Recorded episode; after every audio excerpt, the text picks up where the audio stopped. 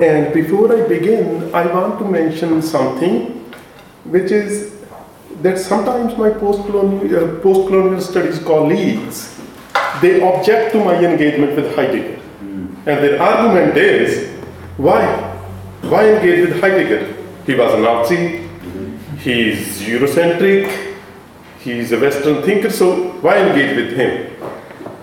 So my answer is, my, my answer to these objections is that first we need to engage with Heidegger as long as this planet is uh, dominated by the logic of modern technology. So th- there is no circumventing Heidegger if we, if we need to address that. And secondly, uh, Heidegger's alleged Eurocentrism lives side by side with his with the most profound critique of Western uh, uh, tradition.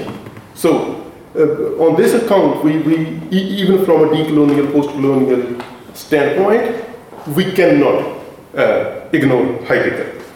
And uh,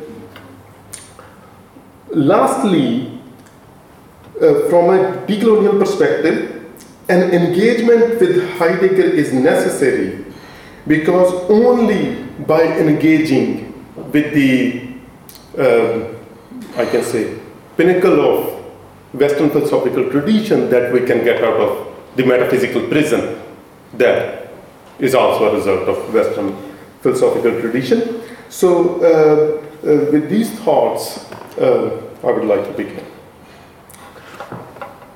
So what I have tried to do here is uh, a little bit of analysis of what Heidegger had written, and I have also, towards the end, tried to enact a creative confrontation with Heidegger from my own standpoint. Uh, so, in the 11th Black Notebook, Heidegger makes an intriguing remark about the seven pillars of wisdom, an autobiographical account of the Arab revolt during the First World War by the British spy Thomas Edward Lawrence, uh, popularly known as Lawrence of Arabia. The book, which was also turned into a 1962 movie, Lawrence of Arabia, is a required reading for army trainees uh, in many Western countries. And Heidegger calls this book the first, bravest book of great reticence. This is a quote from Blackman. Uh, so reticence here is no ordinary virtue. Heidegger tells us in the contributions, quote, nearness to the last God is reticence, which must be set into work and word in the style of restraint. Unquote.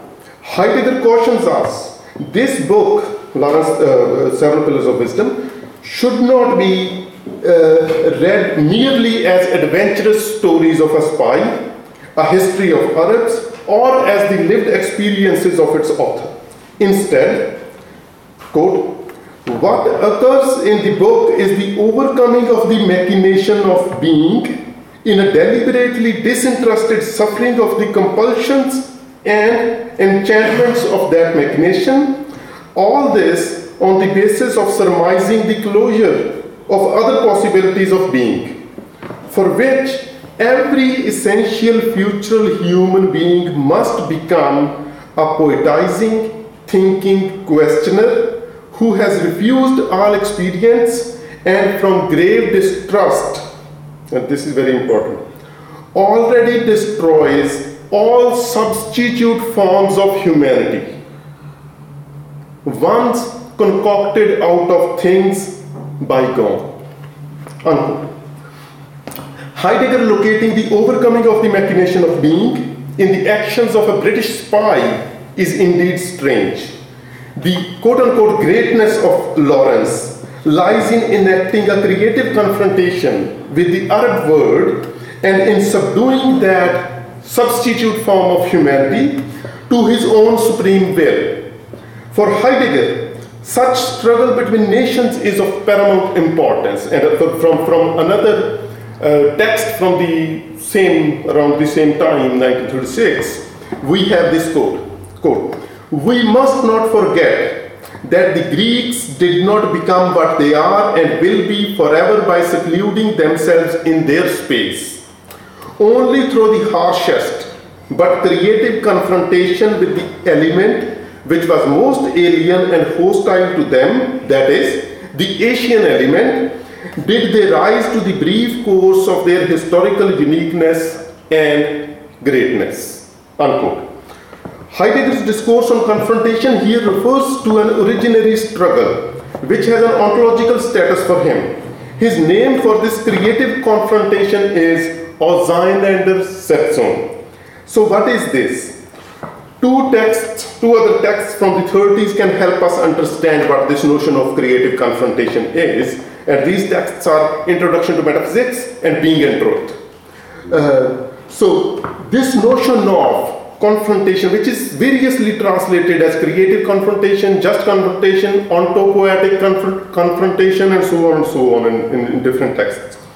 Uh, so, this confrontation is very similar to Heraclitean polemos. Following Heraclitus, Heidegger thinks about this struggle as something, and quote, first and foremost allows but essentially unfolds to step apart in opposition. First allows, and this is very, very important, first allows position and status and rank to establish themselves in coming to presence. In confrontation, word comes to be. Polemos and logos are the same. Unquote. This unity of polemos and logos, Auseinandersetzung and Resetum and reality itself is the juncture for Heidegger where authentic history originates. This struggle, this struggle is against the overwhelming sway. The work of the creators, the poets, thinkers, and statesmen that sustains this struggle is directed against, I quote, the overwhelming sway they throw the counterweight of their work and capture in this work the word that is thereby opened up. With these words, this way, physis first comes to a stand in what comes to presence. Unquote. So, the overwhelming sway is the key term here that makes a distinction between great, between what is great and what is not, between what is a word and what is just chaos. A little earlier in the same text, the introduction to metaphysics, uh, Heidegger says, Physis means emergent self appraising, the self unfolding that abides in itself. This sway is overwhelming coming to presence that has not yet been surmounted in thinking, insofar as this way struggles itself forth as a word. Through word, beings first come into being. Unquote. The word Heidegger uses for this way is Walten, or thus Walten. Gregory Fried and Richard Polt, the translators of Introduction to Metaphysics, wrote, uh, uh, wrote in their introduction that Walten is related to Gewalt, which means violence. The other meanings of Walten include, according to them, to prevail, to reign, to govern, and to dominate. They also urge the reader to lend special attention to the way in which, quote, Heidegger seeks to interpret physis as this sway, unquote. Throughout the text, Heidegger uses the adjective violent to describe this way. Uh, here are two quotes. Uh, first is the originarily emergent self, self-appraising of the violent forces of what holds sway. And the second one is, the violent, the overwhelming is the essential character of the sway itself. For Heidegger, physis, self-emergence or revealing of beings is a violent process. In the last uh, session of his last seminar, The Beast and the Sovereign, Derrida talked at some length about the place of Walten in Heidegger.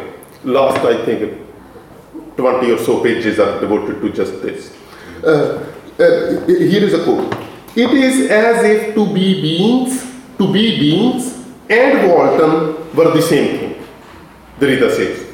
This Walten denotes, quote, prepotency in the sense of the prevailing that wins out in a combat. So, at the very heart of everything is this confrontation uh, that wins out in a combat, unquote. He further adds that as he himself does not have time to do this, after a year or so he died, and this was the last seminar, uh, but, but he adds there, however, quote, let me point out at least that you can see it extend as much to the logos precisely as to physis, unquote. Uh, but there is another layer of violence about which Derrida is silent, at least in this seminar. This overwhelming violent sway is then surmounted in thinking to form a word. Thus, the word forming process is based on a double gesture of violence the violence of the overwhelming sway, and then the violent surmounting of this sway in thinking. It is here that Heidegger shows his ethnocentrism most clearly. Uh, if, quote, the essence of being is struggle, as he says in 1933 34 seminars, Being and Truth, then it must need an enemy. And who is an enemy? The enemy is someone, and here is a quote who poses an essential threat to the Dasein of the people. Unquote. If it seems, sometimes it can seem that there is no enemy, enemy is missing. And uh, if it seems that the enemy is missing, then, Heidegger says, quote, it is a fundamental requirement to find the enemy, to expose the enemy to the light, or even first to make the enemy, so that the standing against the enemy may happen and so that Dasein may not lose its edge. Unquote. So, what follows from this is that the greatness of what is great can only be sustained through a constant struggle, a perpetual surmounting of the other. So, this is, in my opinion, not philosophy in the ordinary sense. What Heidegger is doing here is not philosophizing in the ordinary sense, it is more like cosmology uh, we can say a peculiarly Heideggerian philosophical cosmology. It is about how the world originates as such. Yuk Hui, a Chinese scholar, uh, he has written a wonderful book, The Question Concerning Technology in China. Uh, he has coined the term cosmotechnics. So, what he has done, he, he has pluralized this cosmological aspect uh, by highlighting the connection every notion of techniques has with the corresponding cosmology of the culture from which it originates. So when we read Heidegger on technology, we get this sense again and again and again that it's Western metaphysics. Uh, the West was destined to be the way it is. It is the originary sending of being this way. That's why it is like this. That's why the West has dominated this planet, and so on. So, this originary struggle not only lets the words to be in the first place, it also determines the interrelations that structure that word internally. It lets the status, position, and rank established between those who struggle with each other. The Greek quote unquote greatness is established over and against the Asian quote unquote inferiority. A key passage, another key passage from Being and Truth makes it clear. Quote, this means that the powers of destruction and ruination have their home in beings themselves. In struggle and through struggle, they are only subdued and bound. For these powers fundamentally break forth as, and I love this line, for these powers fundamentally break forth as the unbridled, the unrestrained, the ecstatic and wild, the raving, the Asiatic. Unquote. He made these comments while interpreting Heraclitus fragment 53 about the Polemos being king and father of all. Heidegger, Heidegger declares this fragment to be a primal declaration that has a self ruling gravity of its own. So, a primal declaration with a self ruling gravity is not just philosophizing in the sense that cerebral activity. It is something more, most fundamental, ontologically speaking, that is happening here. Uh, while interpreting the second part of the fragment, where Heraclitus asserts that it is Polemos itself that makes some human beings kings and some others servants. Heidegger leaves a damning clue about how he sees human difference. Quote, one is a servant not because they simply are servants, in addition to other types, but because this being contains in itself a defeat, a denial, a deficiency, a cowardice, indeed, perhaps a will to be lowly and base. Unquote. This self contained defeat, denial, and deficiency is also connected with the act of philosophizing, the task of thinking. Confrontation is genuine criticism. Heidegger tells us in his Nietzsche lectures thinking, much like confrontation and polemos, also establishes the difference between what is great and what is lowly. The task of genuine critique is also to establish status, position, and rank.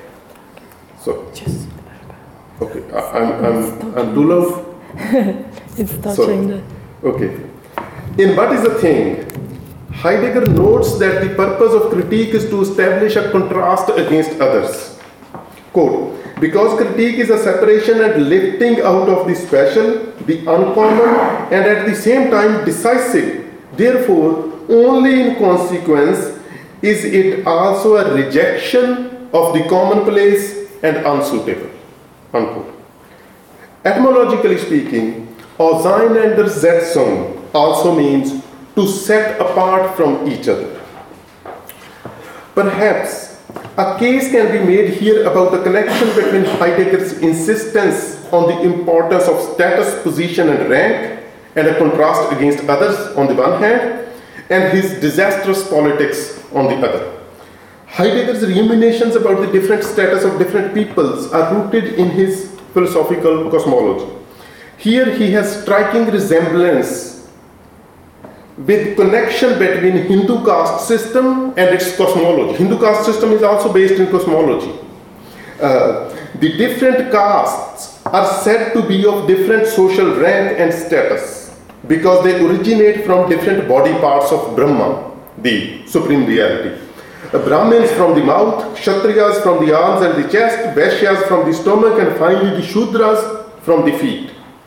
But this is another matter, so we, we cannot go into detail. So let's come back to colonialism. What all of this means for colonialism. It goes without saying that colonialism is a very violent confrontation. Through colonialism, the West came to hold sway over the entire planet. Can we understand the colonial encounter as this creative confrontation, Auseinandersetzung?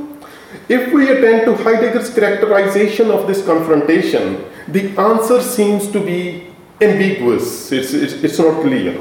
Colonialism is not this confrontation because this originary strife takes place only when the powers in conflict are still abiding in their greatness. This does not seem to be the case because, uh, uh, uh, because uh, Heidegger, Heidegger does not celebrate West's domination of the entire planet through colonization. Colonization, for Heidegger, is rather a symptom of West's decline. Uh, quote, in the planetary imperialism of technologically organized man, the subjectivism of man attains its acme, from which point it will descend to the level of organized uniformity and there firmly establish itself. This uniformity becomes the surest instrument of total, i.e., technological rule over the earth. Unquote. In his lecture course on Parmenides, Heidegger rejects imperialism as a Roman invention. So, colonialism is not this confrontation in the Heideggerian sense. It is instead a testament to the rise of unstoppable nihilism to which the West, as Heidegger would put it, is destined from its very origins.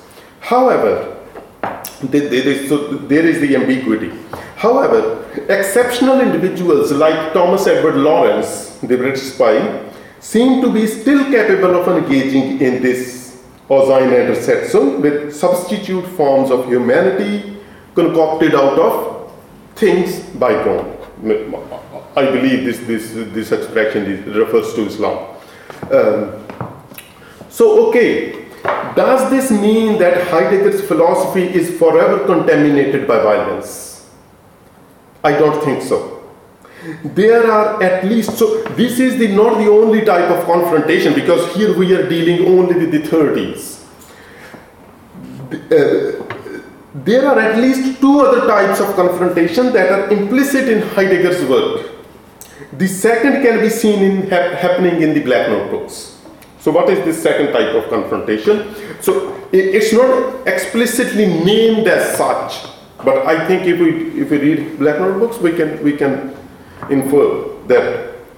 But this is what is happening.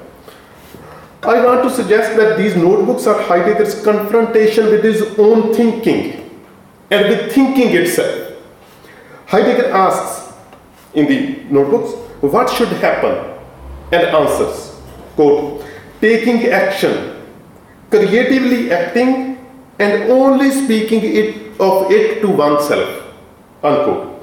This speaking only to oneself takes the form of internal Auseinandersetzung. Heidegger is trying to enact both in the Black Notebooks and his other non-public writings which Daniela Vallega-Neu has called his poetic writings.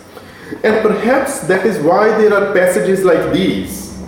Uh, most interpreters I have read, they reject these passages as childish, as just his, uh, out as if he was out of his mind. But I don't think so. So here is one passage. Quote, why do I have two G's in my name? Heidegger, two G's.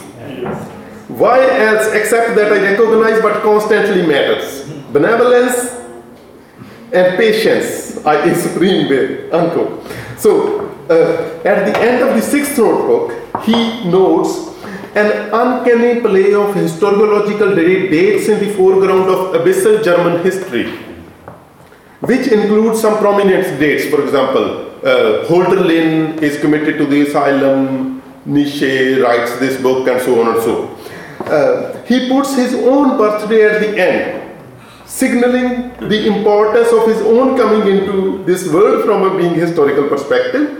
In the 14th notebook, he muses about when his own name would go into oblivion and gives it the year 2337, exact date, roughly three centuries from now.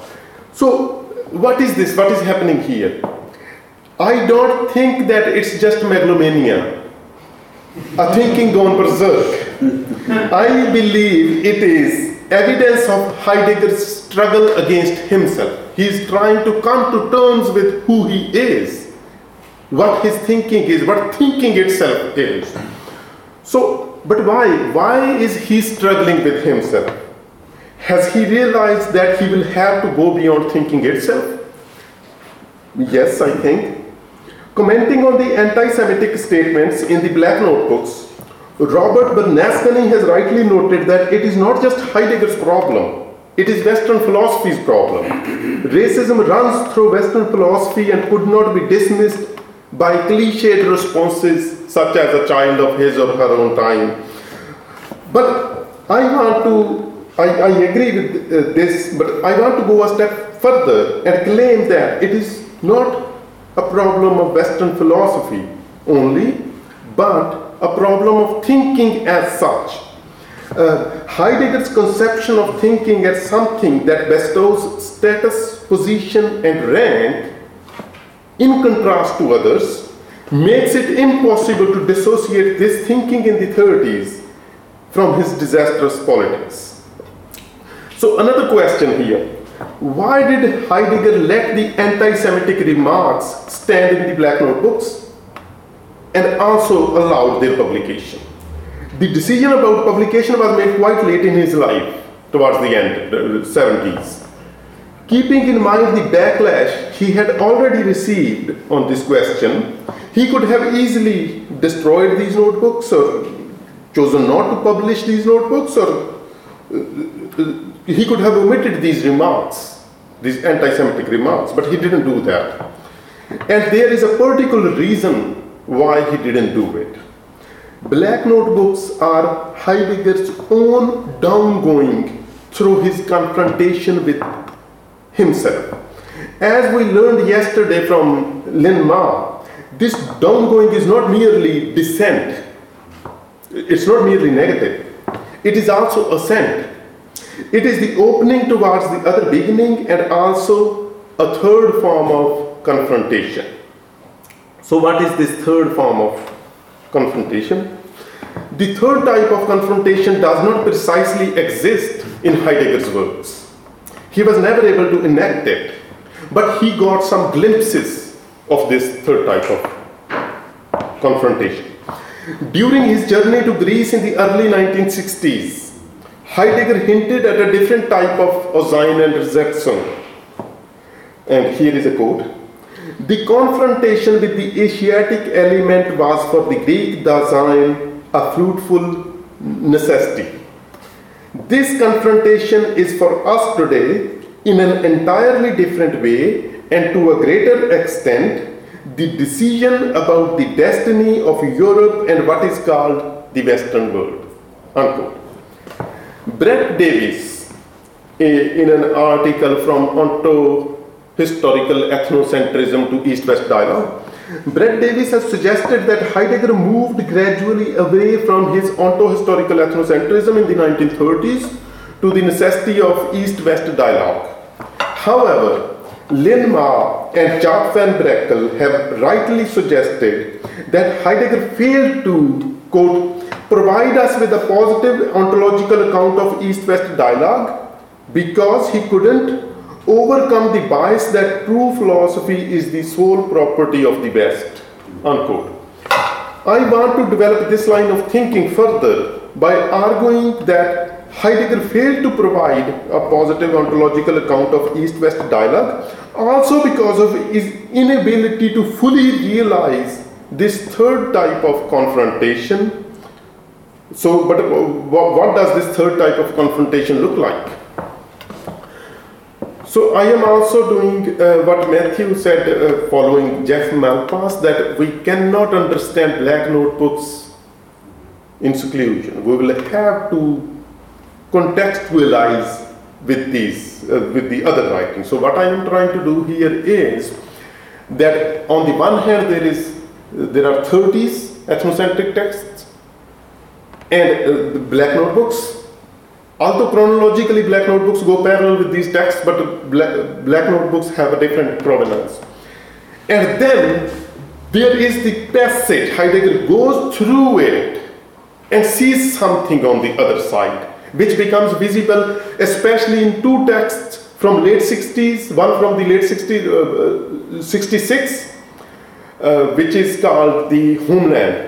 Uh, when on the seventh centenary of uh, his hometown, Messkirch, he delivered this address, but I haven't uh, analyzed it because it, it, my presentation was going too long. And the second text is late, 1974. And this text I would like to talk about a bit much.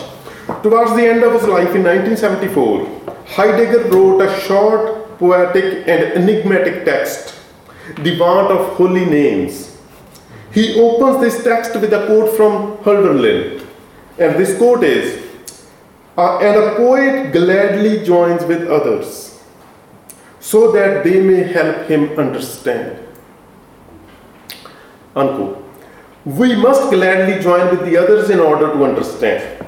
Through an alternative reading of this text, or in other words, in gladly joining with Heidegger and Hölderlin so that they can help me understand, I want to enact a different Auseinandersetzung between Heidegger's longing to escape Western metaphysics and still unenframed remnants of Sikh spirituality.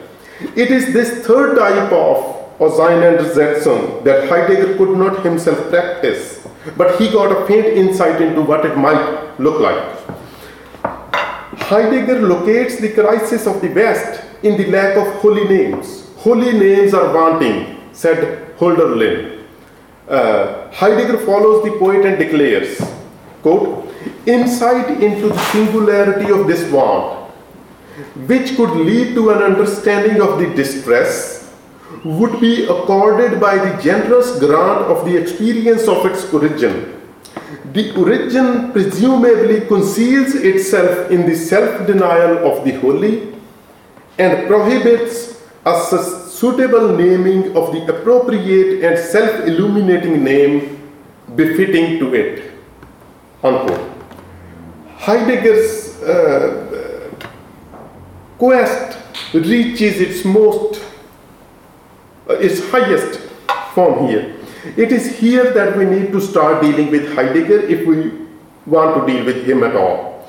On the one hand, Heidegger's longing gains its purest form in this text, and on the other, the limits of his thinking are also most clearly revealed. He uses a term which he seldom used elsewhere, thus Gestellnis. Although the translator of this text, Bernhard Radloff, treats it as a synonym of das Gestell, Lin Ma and Jaap van Brakel have recently said that, quote, there exists a subtle differentiation, which is still in connection, in shades of meaning between these two words, Gestell and Gestellnis. Uh, so, these two words denote two sides of the same coin. Where danger is, there grows saving power also. While Gestell denotes the danger side, Gestellnis denotes more of the side of the saving power. It is more a matter of emphasizing a particular aspect of the same term. Our fate in the technological age depends on our ability to experience Gestellnis. Heidegger argues, quote, were the technological age capable of experiencing the power of the of, of thus Gestellnis, which determines it in such a form that it became apparent how, namely in a distorted way, this want rules it. Then the being open of man would be allotted participation in the open region of the saving. Unquote. Realizing this need for this want, uh, realizing the need for this want might be the key that can help us get out of the logic of Gestell. So, a question that remains unanswered in Heidegger uh, is how do we join the others to understand? But there is a hint. On the occasion of Heidegger's 80th birthday, the University of Hawaii organized a conference on the theme of Heidegger and Eastern thought. Heidegger wrote a letter to the conference organizers. In this letter, he talked about an unfortunate circumstance which hinders the dialogue between Western and Eastern thinkers.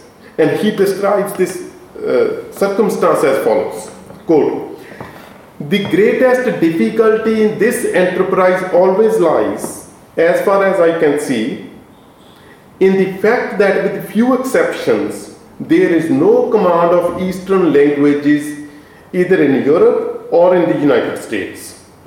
A translation of Eastern thought into English, on the other hand, remains, as does every translation, an expedient. Unquote. So, most Orientalist scholars from the West who do have mastery of Eastern languages are not philosophers in Heidegger's sense, but linguists uh, who they perform textual analysis and so on and so on. But they also unwittingly impose Western frameworks of thinking over Eastern texts. So this is the whole idea behind uh, critique of Orientalism is this that the, the, lens through which they read these texts is Western through and through. Uh, what Heidegger is calling for here is something different. He is asking for an engagement with the primordial power of founding words in other languages. And this was also attested to one of the first uh, uh Indian scholars to engage with Heidegger was Jadav Mehta. And he went to meet Heidegger once and he has written that Heidegger asks him certain words. What is this? What is physis? called in Sanskrit. And so, so he was very much interested in these primordial founding words in other languages. Unfortunately, this realization came too late for him to join others. So, what are those others? What, what, what those others might look like? 12th century Punjabi Sufi poet Baba Farid, whose verses are a part of the Sikh scripture, Sri Guru Granth Sahib, uses a word, or rather a holy name, that names this word for holy names. It is called Birha. It is the, this term Birha is obviously untranslatable, but when we translate this couplet from his poetry, we can get a sense of it, what, what it might look like. So it goes, Birha Birha Akhiya Birha Tu Sultan Frida Jetan Birho Na Upja Sotan Jan Masan so my translation goes like this Everyone cries separation, separation. The separation is the king of all. O Farid, that body is like a graveyard in which the acute awareness of this separation does not awaken. So if your body does not feel this longing, then your body is like a graveyard. It's, it's not even a living body. So, two things are important here. The first is that Birha is called a sultan in this couplet. Sultan is the word for a king. King is called sultan. It is a Middle Eastern origin word, not South Asian.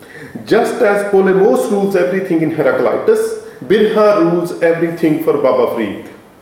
Heidegger understands this as the word of holy names in this text.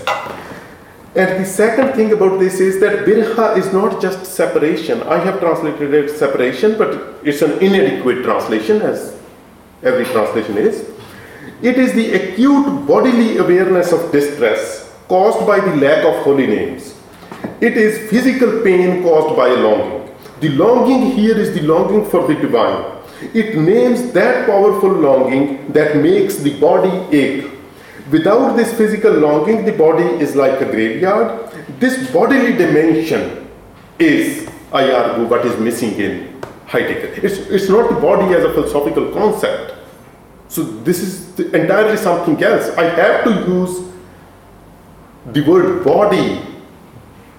It's a linguistic constraint, but what I am calling, uh, talking about is something else.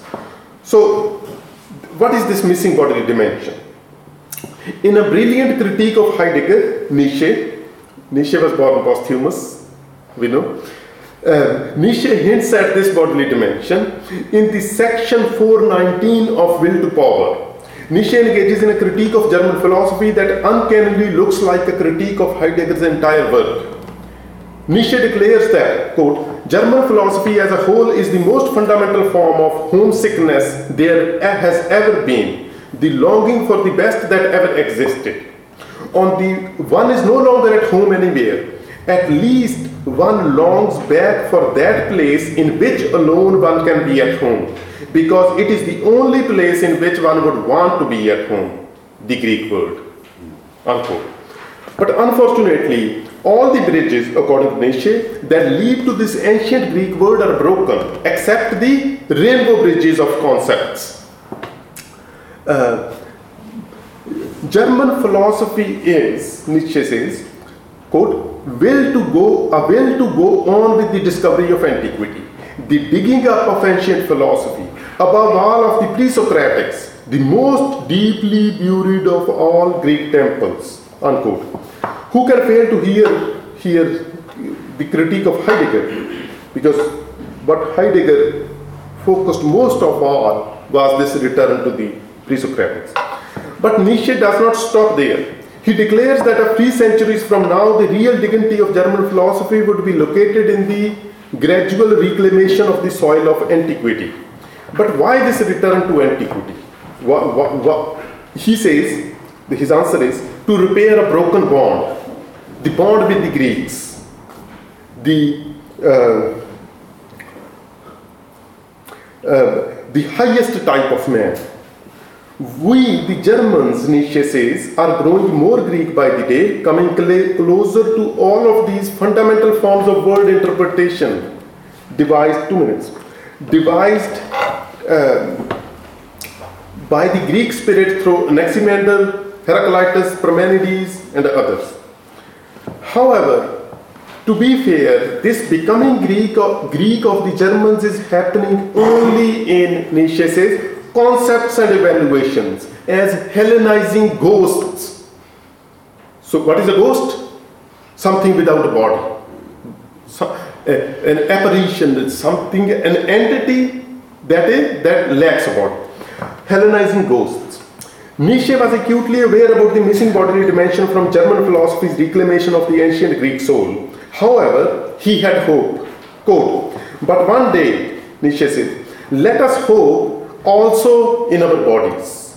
Herein lies my hope for the German character. Unquote. So, what is the meaning of this becoming like the Greeks in our bodies? We can only surmise about this, but it surely has something to do with the spiritual decline of the world that both Nietzsche and Heidegger are, uh, are struggling against.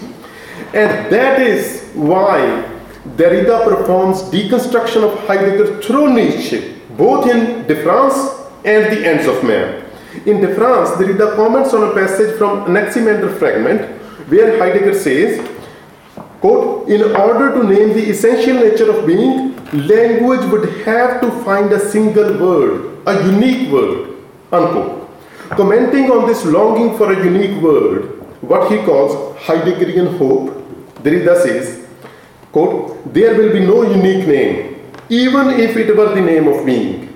And we must think this without nostalgia, that is, outside of the myth of a purely maternal or paternal language, a lost native country of thought.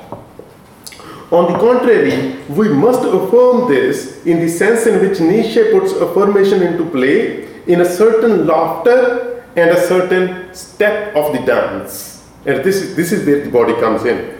Unquote. Uh, similarly, in the ends of man, that deconstructs Heidegger's national philosophical humanism through Nietzsche, commenting on Nietzsche's difference between the superior man, who is abandoned in distress in a last movement of pity, and the superman, who awakens and leaves, and whose laughter is directed toward a return, which neither takes the form of the metaphysical repetition of humanism, as Derrida alleges about Heidegger, nor that of a memorial or a guarding of the meaning of being, as is clear Heidegger is doing. He, the Superman, says Derrida, quote, will dance outside the house, outside the house of being, language. No doubt that Nietzsche called for an active forgetting of being. It would not have metaphysical form imputed to it by Heidegger. Unquote. Dancing and laughing Nietzsche deconstructs thinking Heidegger via the rhythm. This dancing and laughing body, the ecstatic body, is what is missing in Heidegger, if not body as a philosophical concept. This bodily dimension should not be understood in biological or subjective terms. It is not some new age miraculous practice that can renew or awaken our bodies epigenetically as we hear about yoga and other things. It's not that. It is rather the move, movement of the transcendent element, for lack of a better expression, entering our bodies. It is when the divine makes its presence felt in the human. It is such an event of appropriation that stirs the sensible transcendental. And here I'm using a, a phrase from Luce Irigaray. It stirs the sensible transcendental in the human body. Heidegger might have realized it if he was willing to gladly join others in a friendly confrontation to understand how to let the distress caused by the lack of holy names take root in one's body. If he had done that, he might have called it the other Ereignis, a door opening towards the other beginning. Thank you very much. Mm.